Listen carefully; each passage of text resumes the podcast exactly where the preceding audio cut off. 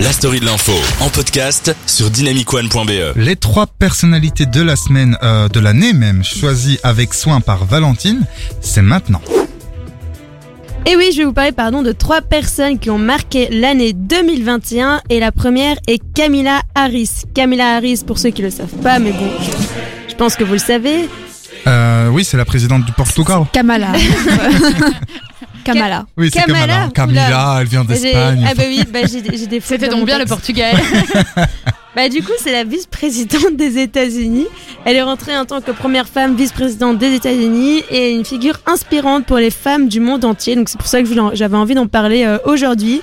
Donc elle a fait la couverture de plusieurs magazines, y compris euh, dans la mode, euh, confirmant ainsi son rôle d'icône dans l'émancipation féminine. Ouais, et en plus d'être euh, la première femme vice-présidente des États-Unis, elle est en plus métissée, euh, ce Oui. qui est quand même très rare. Et d'ailleurs, on l'a dit il y a quelques semaines dans la story de l'info, elle avait remplacé Ouais, Une Euh, heure. Une, ouais, très Ouais. peu de temps euh, Joe Biden parce Ah qu'il oui, devait faire une oui. colonoscopie.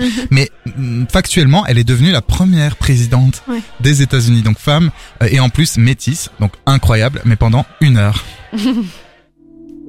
Alors ensuite, je vais vous parler de l'astronaute français Thomas Pesquet qui a clairement fait pas et lui cette année. Ah Donc ouais. Thomas Pesquet est parti six mois dans la station spatiale internationale. Donc juste pour info, il est né à Rouen le 27 février 1978 et c'est du coup bah, un astronaute français.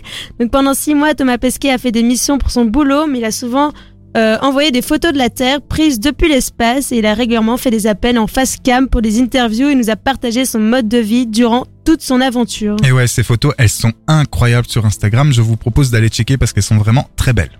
Si vous n'aimez pas la mer, si vous n'aimez pas la montagne, si vous n'aimez pas la ville, allez vous faire foutre. Monsieur Hainaut, si la connerie n'est pas remboursée par les assurances sociales, vous finirez sur la paille. Et son mari n'a rien dit? Oh, tu sais, quand les types de 130 kilos disent certaines choses, ceux de 60 kilos les écoutent. Votre père se présente aux élections? Absurde, non? Pourquoi? Il passera jamais. Pourquoi? Écoutez, mon vieux, vous n'allez pas répondre pourquoi à tout ce que je vous dis. Pourquoi pas? Alors, il y a une dernière personne dont j'aimerais vous parler ce soir, c'est Jean-Paul Belmondo qui est décédé le 6 septembre dernier à l'âge de 88 ans. Donc Jean, euh, Jean oula, Jean-Paul Pas Paul, quoi. Jean-Paul Belmondo est connu pour ses films célèbres comme L'As des As, Le Professionnel, L'itinéraire d'un enfant gâté, Borsellino et plein d'autres encore. Il a fait plus de 85 films et a joué dans plus de 32 pièces de théâtre différents. Donc Jean-Paul Belmondo, de son nom euh, Bébel, c'est 117 productions et plus de 60 ans Wow. de carrière. Donc C'est c'est pas rien. quoi. Non, c'est clairement pas rien. Alors, Jean-Paul Belmondo, c'est une personne et plusieurs à la fois. C'est l'incorrigible, un flic, un voyou, un prêtre, un boxeur, euh, etc. Et c'est autant de personnages en un seul talent. Alors l'acteur a tourné sous la direction du grand réalisateur français Jean-Luc Godard, Georges Lautner, Victor Vautier, Claude Sauté, Claude Lelouch et euh, plein d'autres réalisateurs encore. Donc je vais vous raconter en quelques mots son parcours. Jean-Paul Belmondo est issu d'une famille d'artistes. Son père, Paul, est un célèbre sculpteur et sa mère est artiste peintre. Peu enclin aux études, il va se diriger vers le sport et va longtemps pratiquer la boxe. À 16 ans, Jean-Paul Belmondo change de voie et décide de devenir acteur. En 1953, il fait ses, débuts au théâtre dans deux pièces, Médée et Zamor. Euh, S'en suivent ensuite de nombreuses pièces, de théâtre avant de débuter avec un petit rôle au cinéma dans Sois belle et tais-toi en 1958. La même année, il est mobilisé et doit partir en Algérie. Alors à son retour, il va tourner avec euh, Jean-Luc Godard et là c'est la consécration avec la sortie du film À bout souffle où il joue le premier rôle. C'est justement cette musique qu'on est en train d'écouter, la musique de À bout de souffle. Alors Jean-Paul Belmondo devient dès lors un des acteurs les plus en vue de la nouvelle vague. Il se retrouve à l'affiche de nombreux films dans les années 60 et devient la figure du cinéma français. Tous les réalisateurs se l'arrachent. Il remporte de grands succès avec plusieurs films, Cartouche, Un sage en hiver, L'aîné des euh, Fers chauds. Euh, je ne sais pas, mais Non, voilà. Je sais pas celui-là non plus. Et euh, en 1953, euh, il va tourner L'homme de Rio et c'est un énorme succès avec 5 millions de spectateurs. Les tournages et les succès s'enchaînent.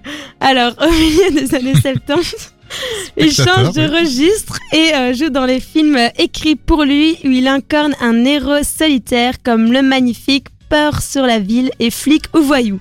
Dans les années 80, ces films sont un succès commercial, le professionnel.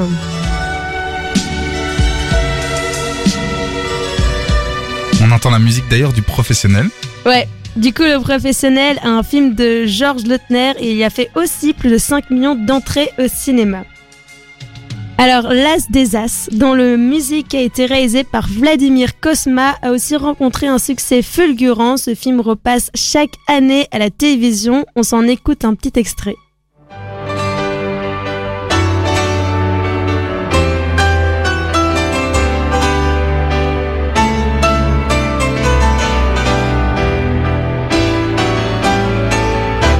Cette musique, elle est incroyable. Ouais, moi j'adore ce film. Donc plus tard, il interprète le rôle principal dans l'itinéraire d'un enfant gâté sorti en 1998. Grâce à ce film, il va gagner le César du meilleur acteur. Dix ans après se consacrer au théâtre, il s'éloigne du cinéma et connaît de nombreux succès, notamment avec Cyrano de Bergerac, Tailleur pour Dame et Puce à l'oreille. Il revient au cinéma en 1992 avec L'inconnu dans la maison et Les Misérables.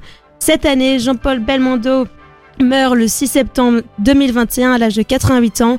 On peut retenir de Jean-Paul Belmondo un acteur aux multiples talents, un, un boxeur, un cascadeur, un dragueur et un rieur.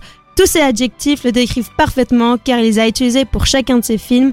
Jean-Paul Belmondo n'est pas prêt de se faire oublier.